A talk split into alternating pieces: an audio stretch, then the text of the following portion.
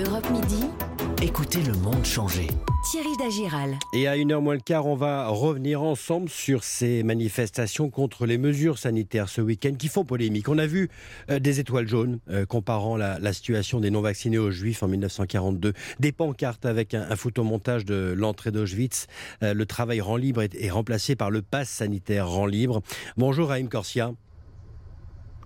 Bonjour. Grand rabbin de France, merci d'être avec nous dans, Europe Midi. C'était important de, vous entendre euh, ce midi. Hier, à l'occasion de la journée euh, nationale à la mémoire des victimes des, crises racistes et antisémites de, l'État français et, d'hommage au Juste de France, Joseph Schwartz a pris la, parole à ce sujet. Il a 94 ans. Il est l'un des rescapés de la rafle du Veldiv. Écoutez ce qu'il disait. Je voudrais dire mon indignation devant, devant ce qui s'est passé cette semaine. Cette comparaison est odieuse. Vous ne pouvez pas vous imaginer à quel point j'ai été touché. Les larmes me sont venues. Je l'ai porté l'étoile, moi. Je sais ce que c'est, je l'ai dans ma chair encore. Raïm Corsia, quelle est votre réaction après ce week-end? J'étais bouleversé en l'entendant, euh, parce que c'était euh, le cri du cœur d'un homme qui, lui, sait de quoi il parle. Bien sûr. Et je trouve que tous ces amalgames sont euh, dangereux, Scandaleux évidemment, mais dangereux parce qu'il pousse à une forme de banalisation. Et je crois que par rapport à, ce qui s'est passé pendant la Seconde Guerre mondiale, par rapport à l'organisation de la déportation et du massacre des Juifs, la pire des choses, c'est la banalisation. C'est de considérer que euh, tout se vaut. Et, de manière incroyable, sont ceux qui utilisent ces dessins, sont les mêmes qui, il y a 15 jours ou 5 ans ou 10 ans, était dans la négation. Non, euh, Auschwitz n'a pas existé, non, il n'y a pas eu de chambre à gaz, non. Et donc, on voit que c'est uniquement des images qui cherchent à choquer, qui cherchent à euh, créer une forme de, de, rejet. Et, moi, je trouve que c'est très dangereux parce que ce n'est c'est scandaleux même de penser, d'oser dire qu'il y a une atteinte à la liberté en demandant à ce qu'on puisse se vacciner. C'est un, concept simple, c'est-à-dire on se protège collectivement. Le comparer à quoi que ce soit, et en particulier à l'étoile jaune qui était une façon de sortir de la société euh, quelqu'un, c'est inadmissible, alors que le vaccin, au contraire, a la vocation à, mettre tout le monde euh, dans des rapports humains, des rapports sociaux euh, réinventés, retrouvés. Qu'est-ce que vous souhaiteriez leur dire à ces anti-vaccins? Et à ceux qui ont prononcé ces, mots ce week-end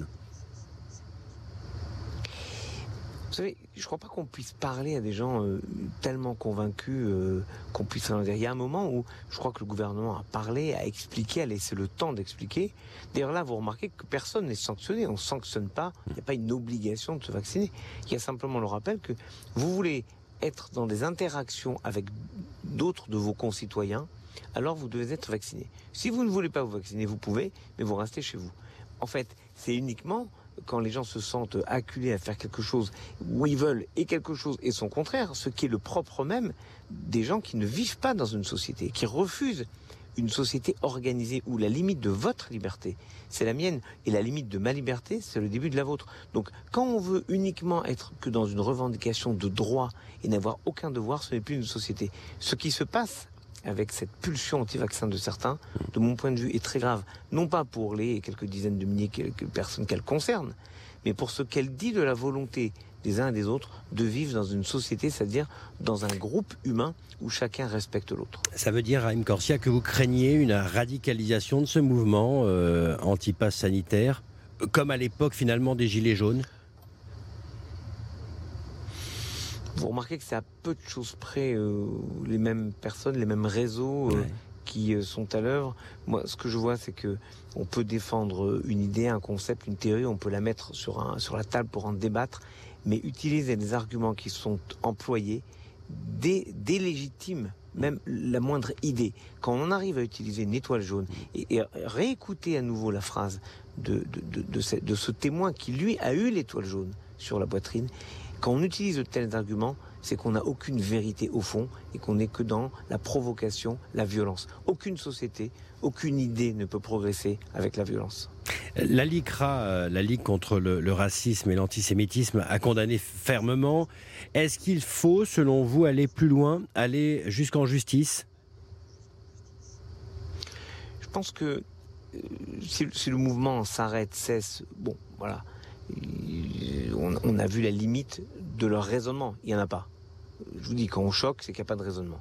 Alors si ça continue et qu'on voit que c'est un, mouvement pensé coordonné, il faudra être capable de, définir la responsabilité. Ceci dit, les responsabilités sont aussi à chercher vers ceux qui instillent du doute dans quelque chose qui a sauvé l'humanité de tant et tant de, maladies. Donc à un moment, il faut, il faut aussi que les gens se rendent compte que la parole des sachants ou de ceux qui ont une, une parcelle d'autorité, cette parole, elle peut aussi apporter euh, du mal. Et donc il y a une responsabilité collective à mesurer le poids de nos mots. Est-ce que certains positionnements de certains élus de la République euh, posent question? Euh, Il y a une partie des, politiques qui jouent sur les théories complotistes. Ça vous inquiète? Mais énormément. Surtout quand c'est le fait de personnes qui savent réfléchir, qui savent penser, qui savent s'exprimer. Et c'est-à-dire qu'on voit bien qu'il n'y a qu'une volonté de tirer un avantage électoral. C'est-à-dire de jouer sur les peurs, les pulsions les plus sombres, alors que le politique, comme le religieux, comme quiconque a une parcelle de responsabilité collective sur la parole, sur le ministère, j'allais dire, de la parole vous, vous les journalistes, vous en avez un, et je trouve formidable de, de, de prendre le temps d'expliquer que non, ce n'est pas normal de le faire. Le fait que vous me donnez la parole, moi j'en suis très touché parce que finalement, euh, on peut être scandalisé en voyant la photo, mais si on ne réagit pas et si vous ne n'en faites pas un sujet, eh bien ça passe comme quelque chose de normal. Il y a peut-être pire, il y a une seule chose peut-être pire que la banalisation, c'est l'indifférence. Mm. Et je ne veux pas que notre société aujourd'hui soit indifférente à l'utilisation de symboles qui sont ainsi galvaudés, qui sont banalisés, qui sont, oui, méprisés. Parce que d'une théorie du, complot, on passe finalement euh, facilement à l'antisémitisme, euh, au négationnisme. Oui. Oui. Oui, au, racisme, à eux et nous, euh, à une sorte de fragmentation de la société. Je pense qu'aujourd'hui, on a besoin de beaucoup plus d'unité dans la société que de fragmentation. Mm. Raïm Corsia, est-ce que depuis le début de, cette crise sanitaire, vous ressentez une multiplication des, relents antisémites? Oui, c'est étonnant. C'est étonnant parce que euh, je, pense que c'était un temps d'union nationale. je me rends compte que, en fait, comme toujours, la peur, les choses qu'on ne connaît pas, il faut trouver un bouc émissaire. Et donc, c'est les uns ou les autres. Et je, je, travaille en ce moment sur un texte que je proposerai à l'ensemble des responsables religieux, des, courants de pensée dans la société française, pour qu'on dise non, il n'y a pas une atteinte à la liberté que de demander à chacun, à chacune d'être responsable et de se vacciner, c'est-à-dire de se protéger et ainsi de protéger les autres. Et il y a cette responsabilité, j'ose dire, euh, comme le demande la Bible, euh, qui, qui dit, je suis le gardien de mon frère. En fait, se vacciner, c'est être le gardien de son frère. C'est répondre l'inverse de ce que Cain a répondu à Dieu lorsque Dieu lui demande où est ton frère Abel qu'il a assassiné. Il lui répond suis-je le gardien de mon frère? Nous, je pense que se vacciner aujourd'hui, c'est dire je suis le gardien de mon frère.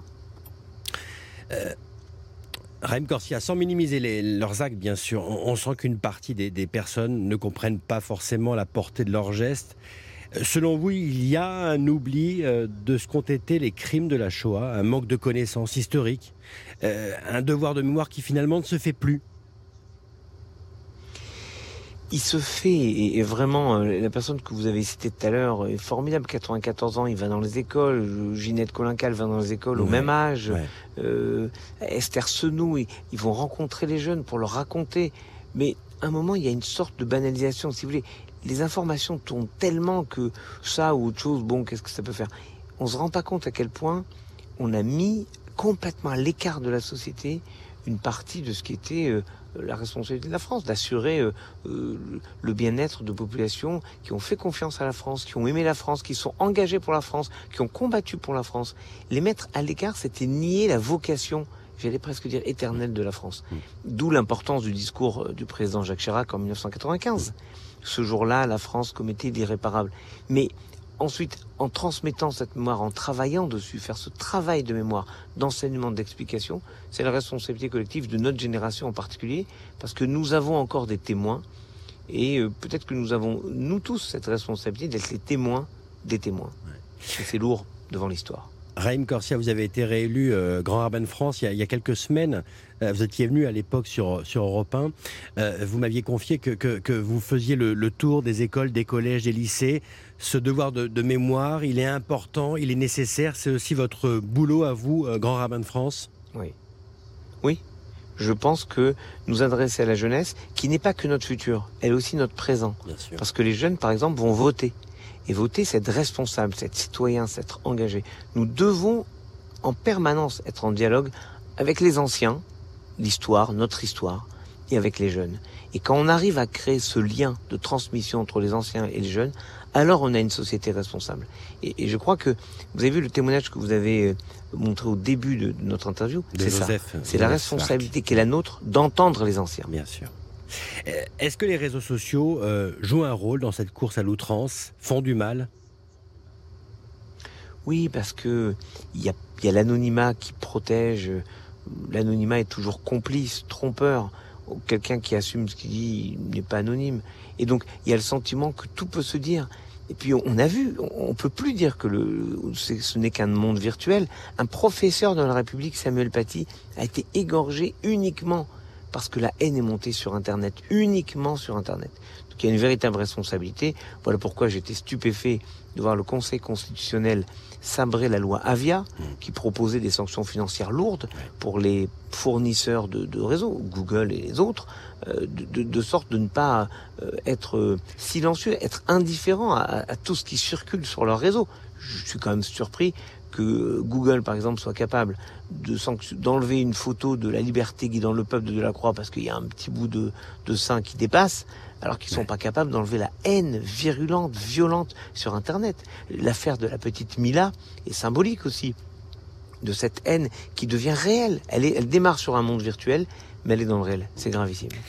Raïm Garcia, le, grand rabbin de France, on a pris le, temps de se parler ce midi parce qu'il était important de, de vous donner la parole. Grand merci, merci beaucoup. Merci à vous.